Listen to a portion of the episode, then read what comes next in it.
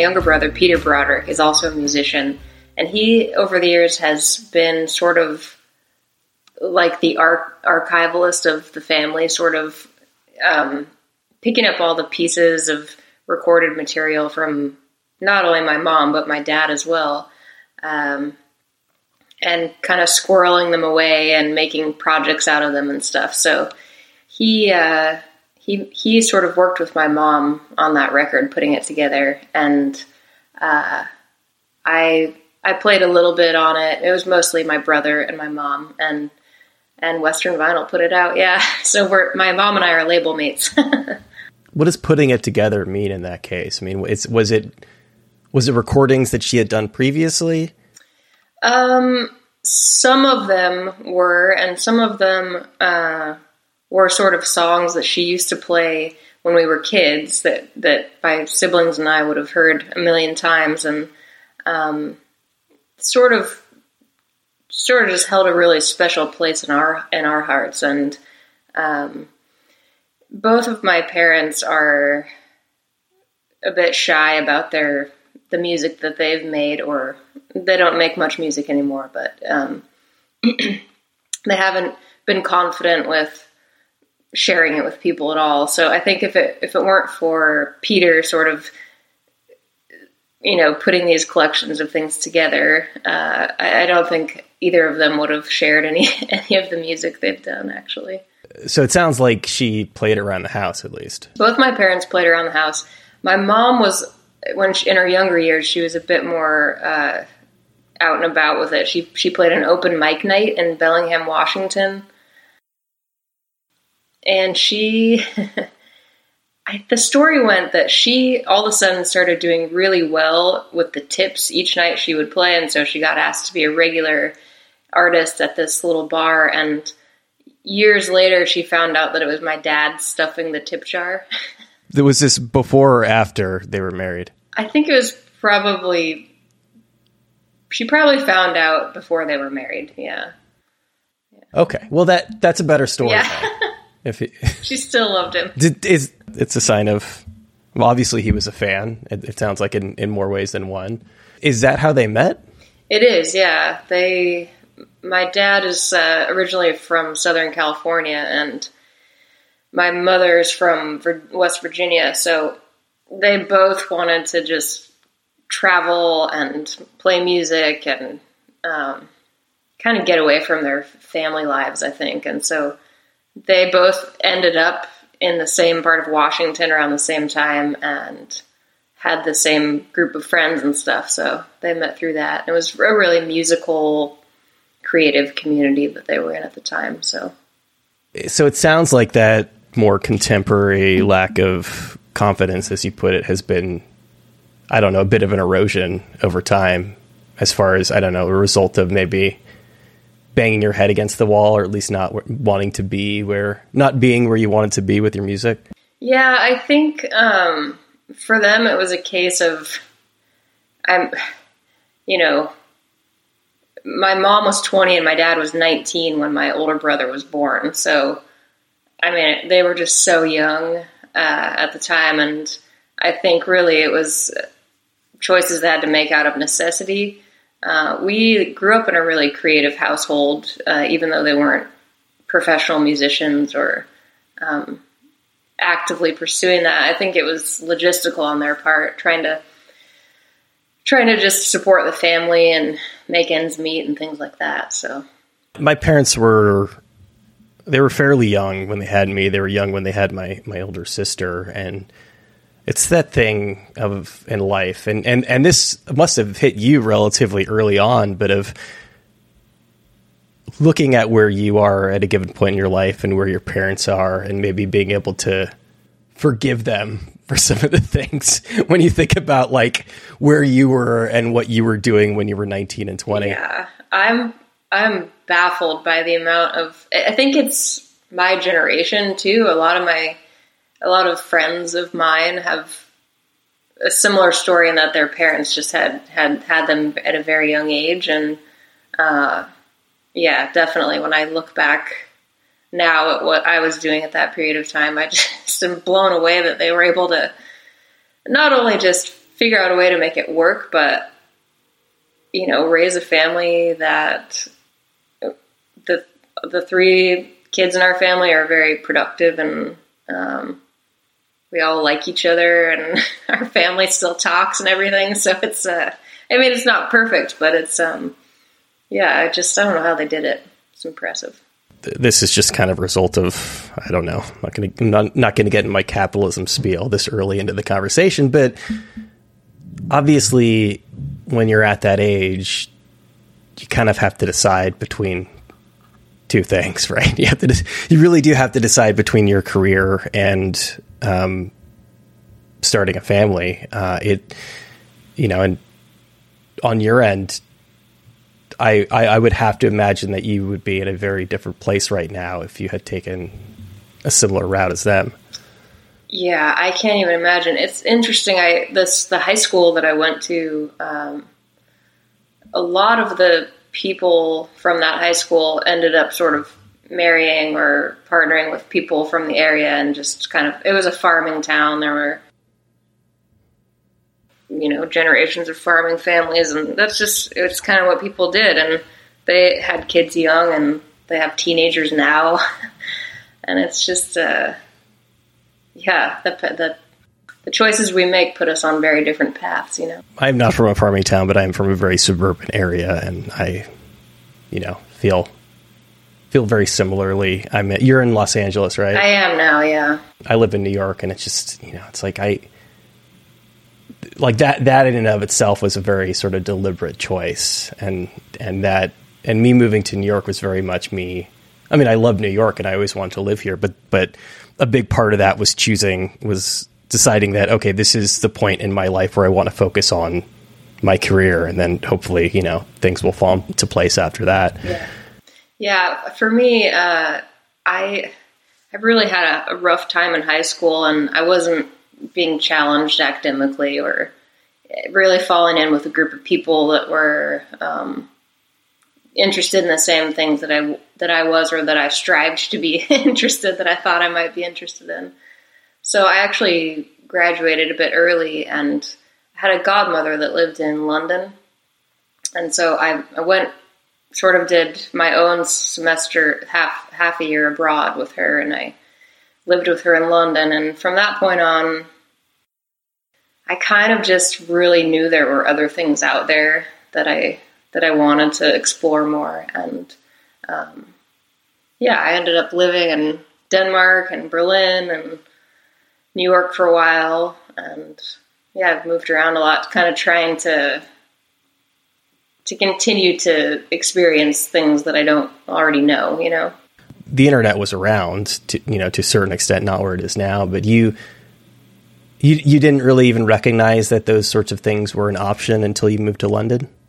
I think um, for me, I was really, really shy uh, when I was younger. It's still something that I struggle with sometimes, but I I knew it was out there, but I the internet to me at that point was AOL chat, you know, and I, I, I yeah, that's what it was, instant messenger, and I couldn't I mean, I was chatting with people in, in some different states, but I don't think anyone internationally. And uh, I mean, England was probably the safest in the way that, like, it was the most similar to America, probably. You know, as a first step out of a small town to to go check things out. But yeah, I think it just showed me that you can my godmother was American, but she had decided to move to England and have a career there. So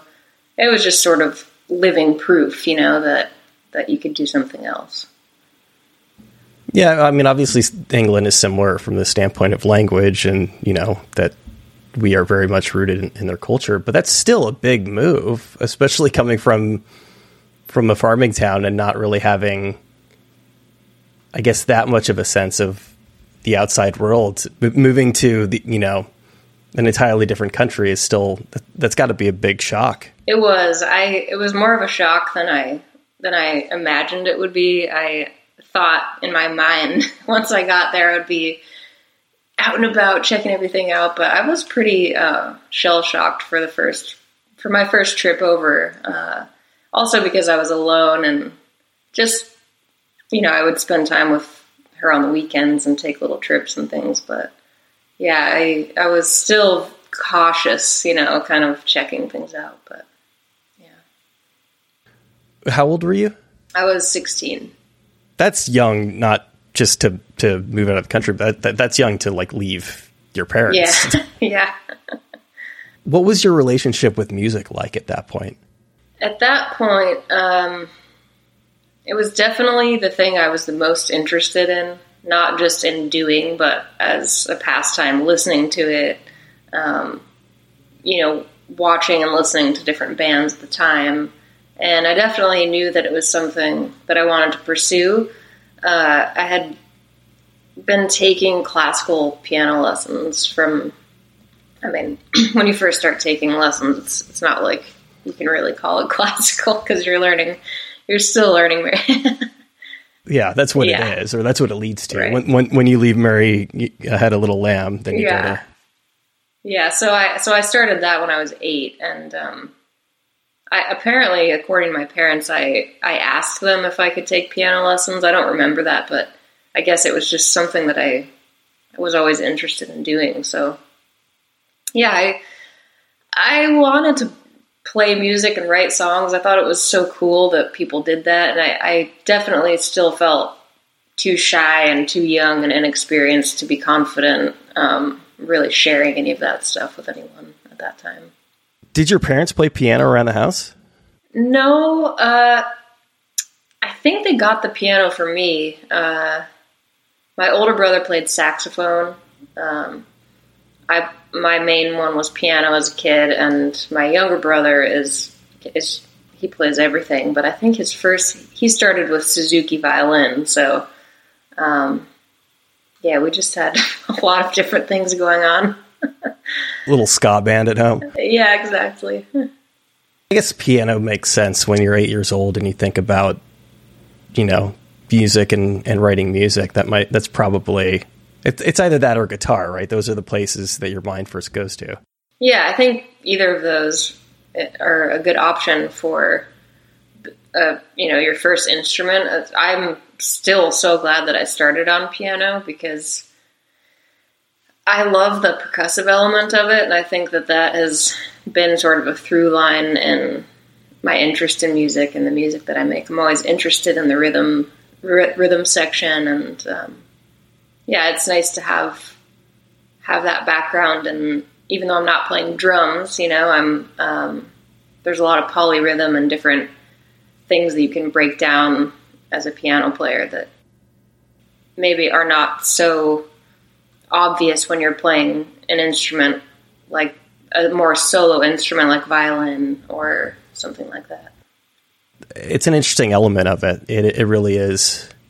It is percussive. I mean, you know, you are quite literally like banging a hammer against strings in Yeah. a way that you aren't when you're playing guitar, and that's something that I think like gets lost in the conversation a lot. You know, unless unless you're listening to like a really good jazz pianist, you know, you you, you don't always tend to think of it as being a, a percussive instrument. You know, your your parents again having sort of been through that process of trying to make a go at music, and and you know, to a certain extent, I guess see, seeing how how difficult it could potentially be. Were they? I mean, obviously they were encouraging as far as the three of you, you know, learning instruments and playing around the house, but there's a difference between playing around the house and actually deciding at a certain point that you want to. This is the thing that you want to do for a living. Yeah, I, they're definitely really proud of us. Um, both my younger brother and I of all the experiences that we've had and doing things that they probably never even they probably never even got to a point with their own performance where they even dreamed they would play on a TV show or something uh, or play in front of a large crowd. I think the fact that they can go on YouTube and search for for videos of us is exciting for them. But you know, to this day, I still get questions from my mom like, "So what are you going to do?" so you know, What are you going to do with your life? Yeah, you know, you've always been really interested in biology and, you know, um, so I, you know, they're not, they're not unaware of the struggle that still exists with continuing on trying to sustain a career in music for sure. Do you keep those things in your back pocket as well? It's interesting because my story is that I was in school for classical piano performance and composition.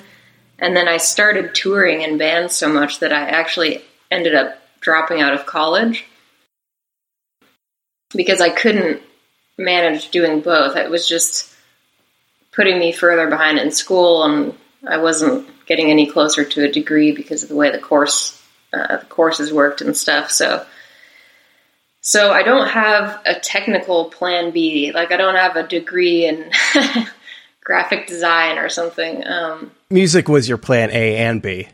Music was my plan A and B, and I, I, I'm interested in so many things, and I, you know, I've had any any side job you can probably think of. I've probably had it over the years, you know, um, to supplement income and stuff. So, yeah, I'm always hustling. I I think there does come a point, especially if it, you know, it feels today like it's harder and harder to. It's a weird feeling because we have this seemingly infinite number of ways to connect with people, and you know, the internet is a community that is the world, and so you can reach more fans all over the place, but it's it almost makes it harder to to like make a splash, you know, when you when you put a record out. So and obviously with streaming and these sorts of capitalist companies and royalty distribution and stuff, it's it's I definitely am thinking often about, hmm, maybe I should come up with a better plan B, you know? That's kind of a passing or distant thought though. It, it's yeah, when I really think about it, I, I just think music is really the only thing that I care enough about to put to put all my time and energy into. You know, um, so it feels silly to to just choose to not do that because money or you know these other things. So thinking too much about a plan B is a really easy way to get distracted from plan A. Definitely. Yeah. we missed a step in there from 16 year old you in London to college. What happened what happened in the meantime and, and why why was classical piano the thing that you decided to study? Classical piano was the thing I decided to study because well I I had spent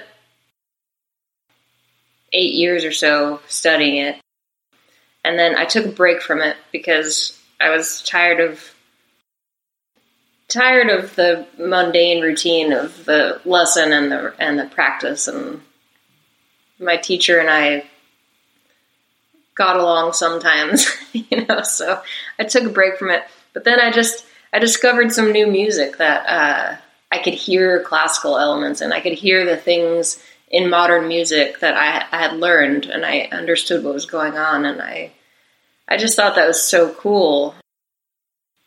And so it made me feel like I wasn't learning this I wasn't studying history anymore by learning these classical pieces, but I was I had sort of gained this skill set that I could put toward a number of other things. So and then it just sort of revitalized it for me and I decided to get back into it.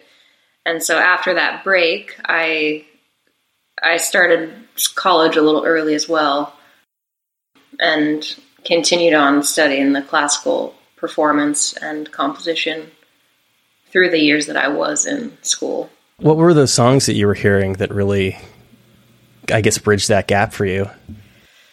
Oh, uh, let's see. I mean, I was into a lot of math rock at the time. That's the percussive element. Definitely. Like I, I would hear I would hear this music and sort of be be counting out the time changes in my head, and it that was a stimulating thing for me to be able to to sort of figure out how what they were doing there. You know, it's always the weird time time signatures that bring people over. Yeah, totally.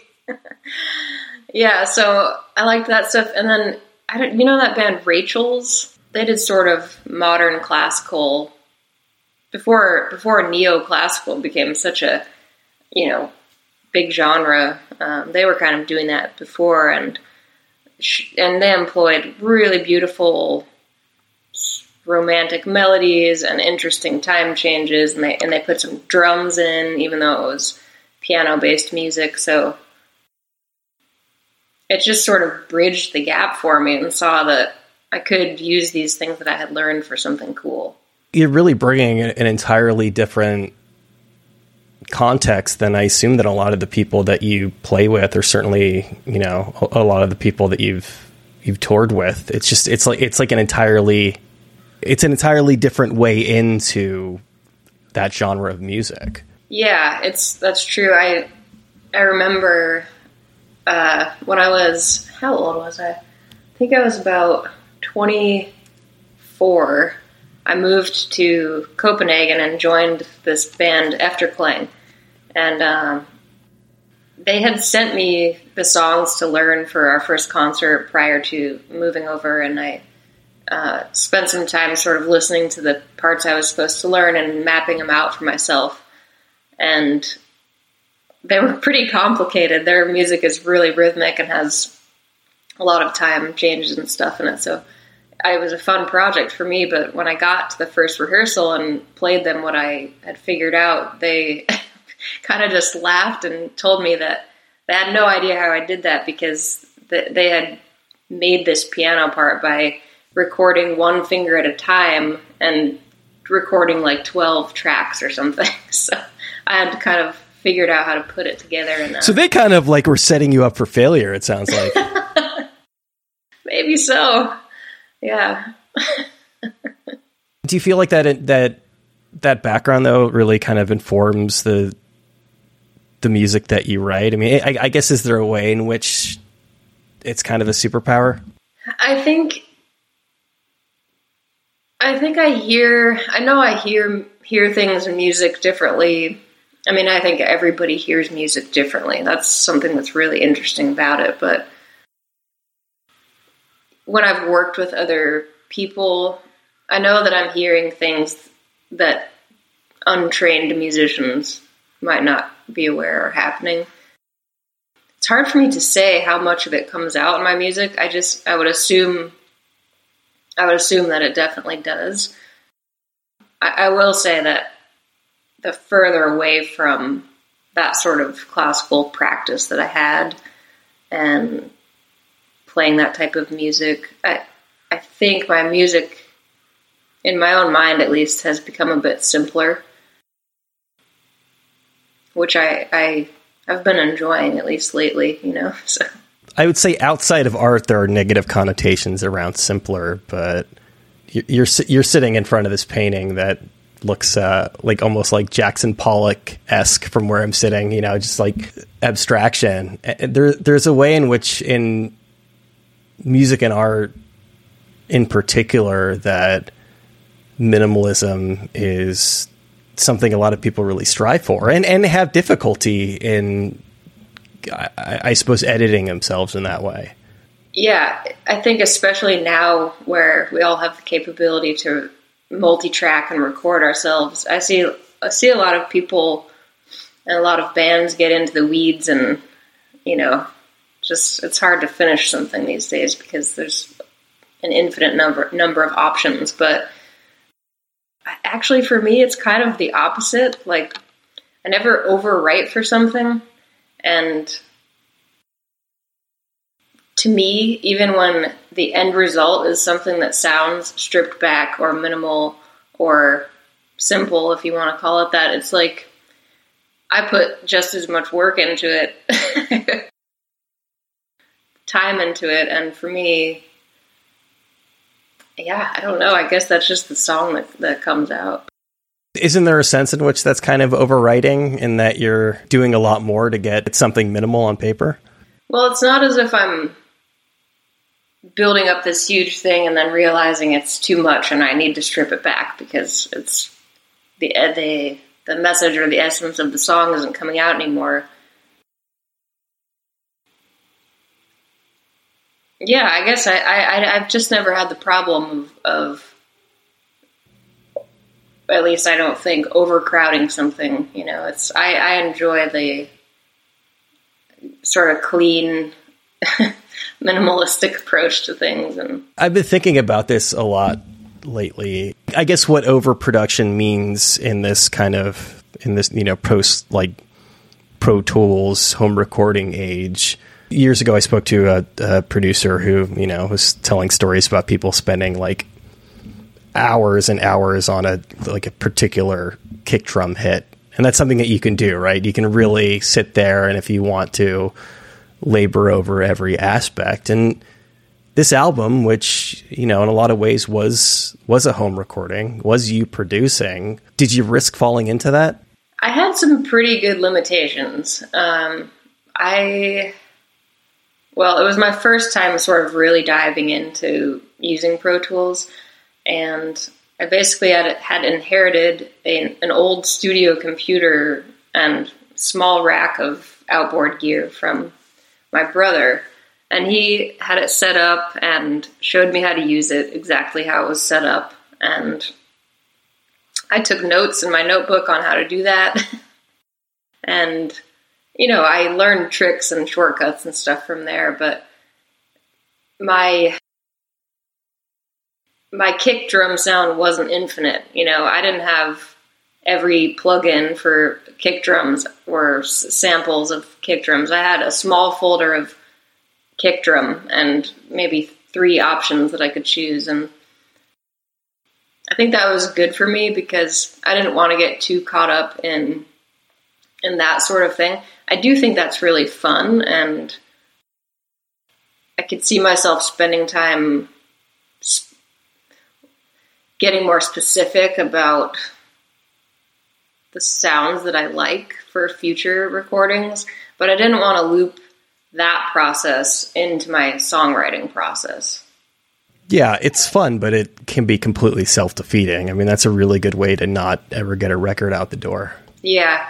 Yeah, so there were a handful of songs, uh, some of the ones that are a bit more produced on the record that I had programmed these you know, beats in, and I knew I wasn't going to be able to get them to where I wanted them to be for the final recording, and and so I didn't even waste time doing that, and I knew that I could.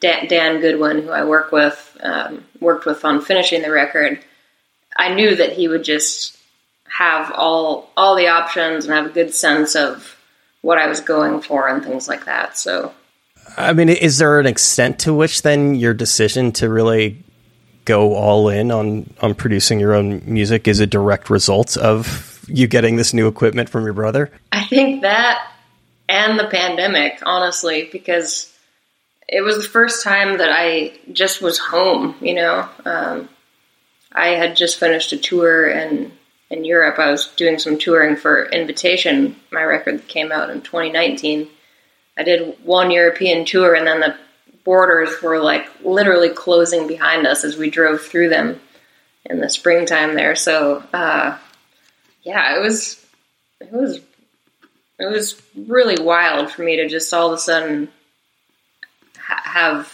nowhere that I needed to go. I mean, as it was for everyone, but it opened up this huge opportunity for me of just getting to work on songwriting and music. You didn't have any trouble self motivating. Then it sounds like.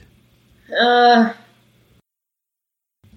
I don't think so. I mean, definitely had days where I couldn't do anything. Um, but I think if I would have worked on music all day, every day in the pandemic, I I might have burned myself out. And it was a weird time. I know a lot of people feel like I wasn't really sure if I had anything to write about. You know, um, it was really overwhelming out in the world, and then the juxtaposition of that with just being in it more or less like an enclosed space where not much was changing inside the house, it was kind of hard to find something to tap into that felt worth sharing. And I, I didn't want to write a record that would make me or anyone else have to relive the pandemic either. So just immediately date it the like even before it comes out. right, yeah. I still bring this up all the time because it's really interesting to talk to people because there are I mean obviously it's not completely black and white, but for the most part people either felt kind of paralyzed by everything that was going on and just had a complete block or they were able to, to thrive and like suddenly having all this this extra time. And it sounds like you're positioned more in the in the latter camp. Yeah, and I feel really fortunate for that. I mean, to to just even have been in a position where I could do that. Especially early on when I would ask questions around this, I would get I would get whispered answers of people talking about like how great the pandemic because nobody wanted to say that, but like it was like actually for some people who are like in the right position, it like it was great. Yeah, and also, I mean, I'm a person that likes solitude. I like spending quiet time. I, I'm, I'm. Before I lived in LA, I lived on the Oregon coast in a pretty remote area, and I, you know, for the most part, really kind of enjoy solitude. So, um, for me, that I know a lot of people struggled with the social aspect of it and mental health around that and for me that luckily that wasn't so much of an issue so I live in the city. I'm can be extremely introverted and I actually got really concerned how much I enjoyed suddenly like not being around anybody for long stretches of time. Yeah. But what was it like the first time you sort of went out and, and maybe not even directly sat down with people, but just sort of observed people moving around and doing stuff in the city again. How did that make you feel?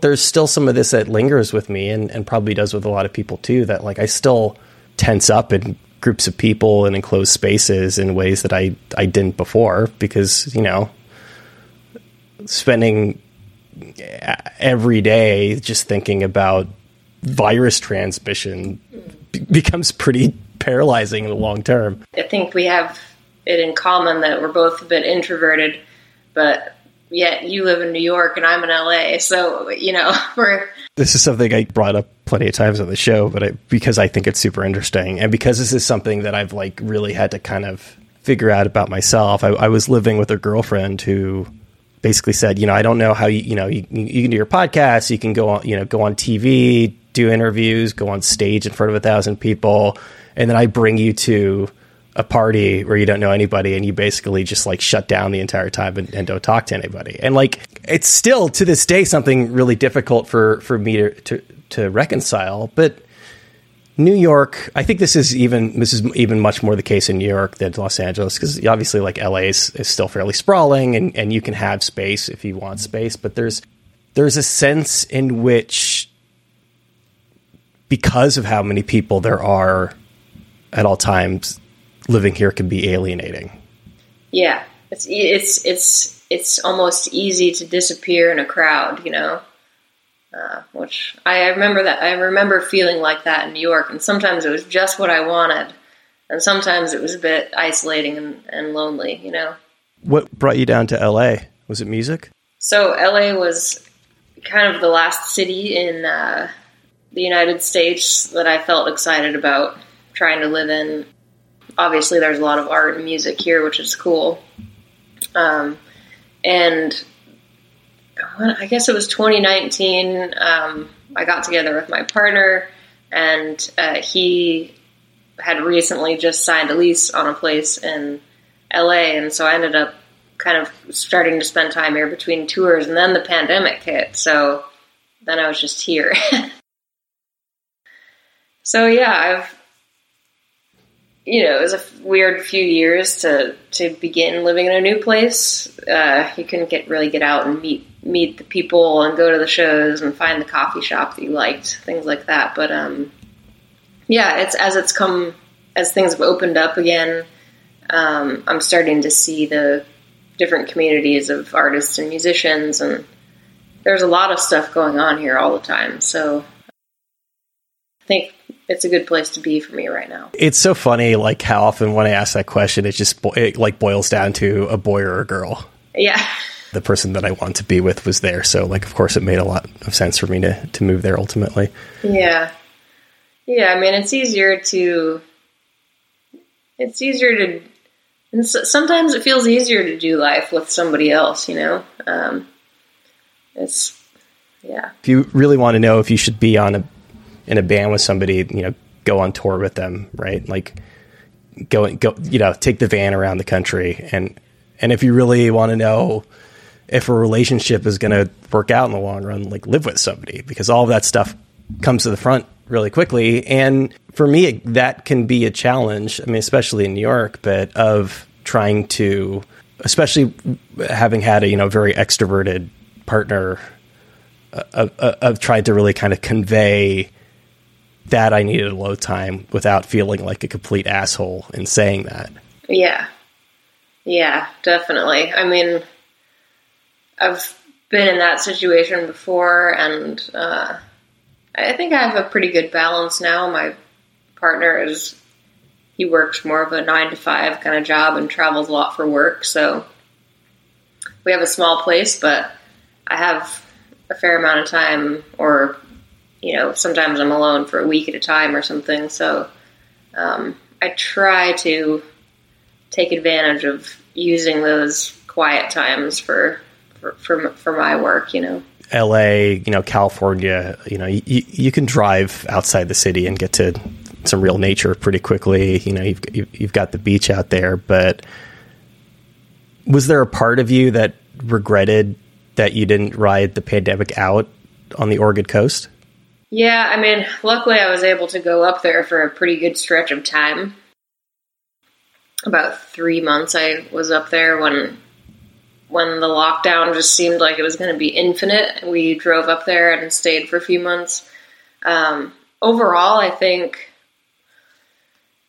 it's it's a really tough decision because I definitely what what living out there taught me, especially after living in all these larger cities, was that after an adjustment period, like I, I enjoy people and music and art and culture and all these things.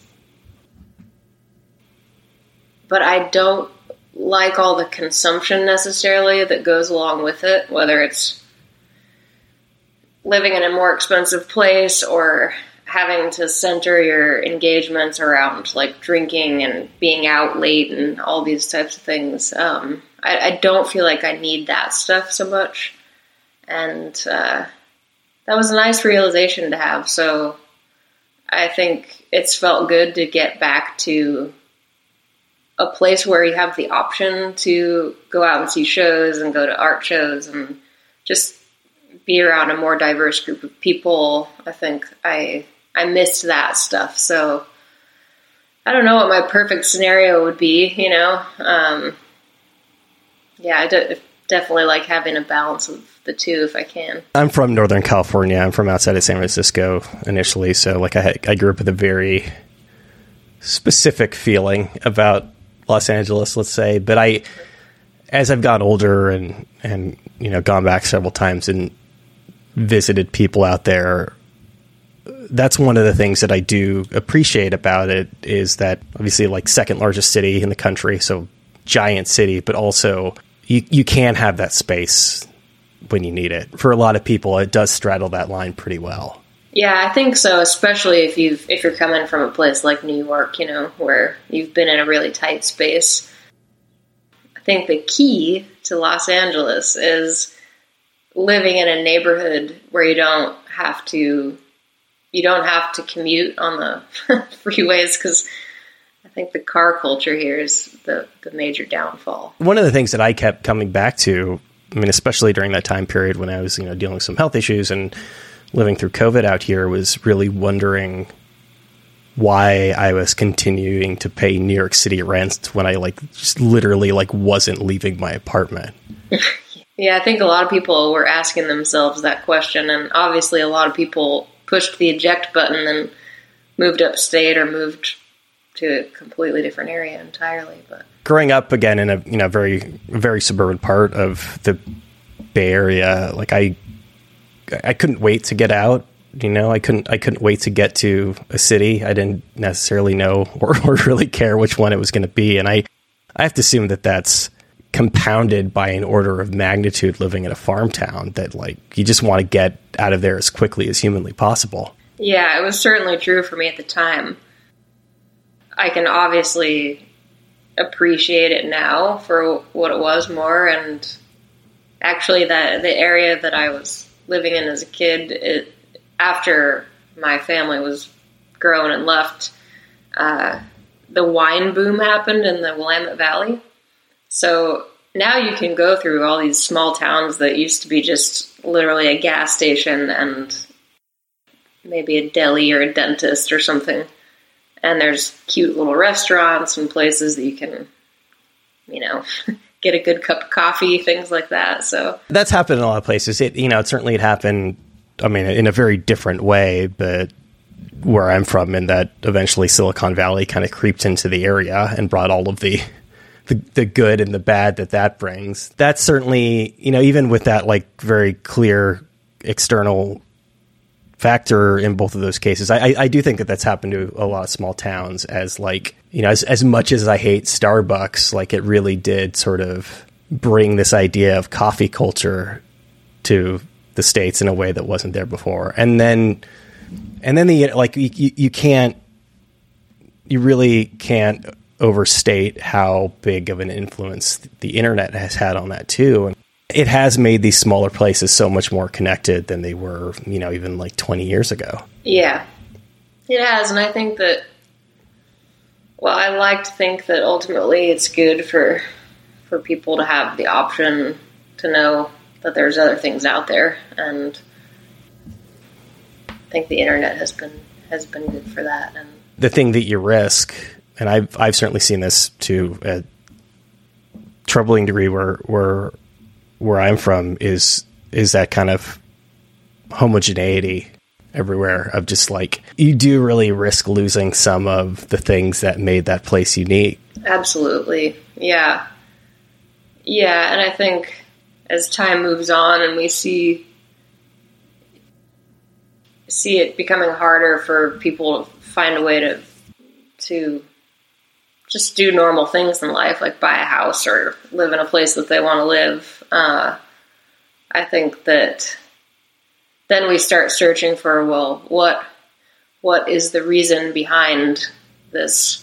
Why is it so hard? What who are the people that are responsible for making it so hard for um, all of, all of the normal people to survive? You know, um, and then it kind of comes back to the sort of capitalist nature of our society. So I was saying I wasn't going to get into it early in the conversation, knowing that at some point, like things were just going to circle back to it. Frankly, it's unavoidable now, and and the, the, thing that the thing that I keep coming back to, and this is a really obvious thing on the face of it, but the, but the thing that I've really realized, and I think that pandemic played a big part in helping me kind of wrap my brain around this, is that I think I think a vast majority of people want the world to be better for most people. Like I think that that is a for, uh, that is something that drives most people.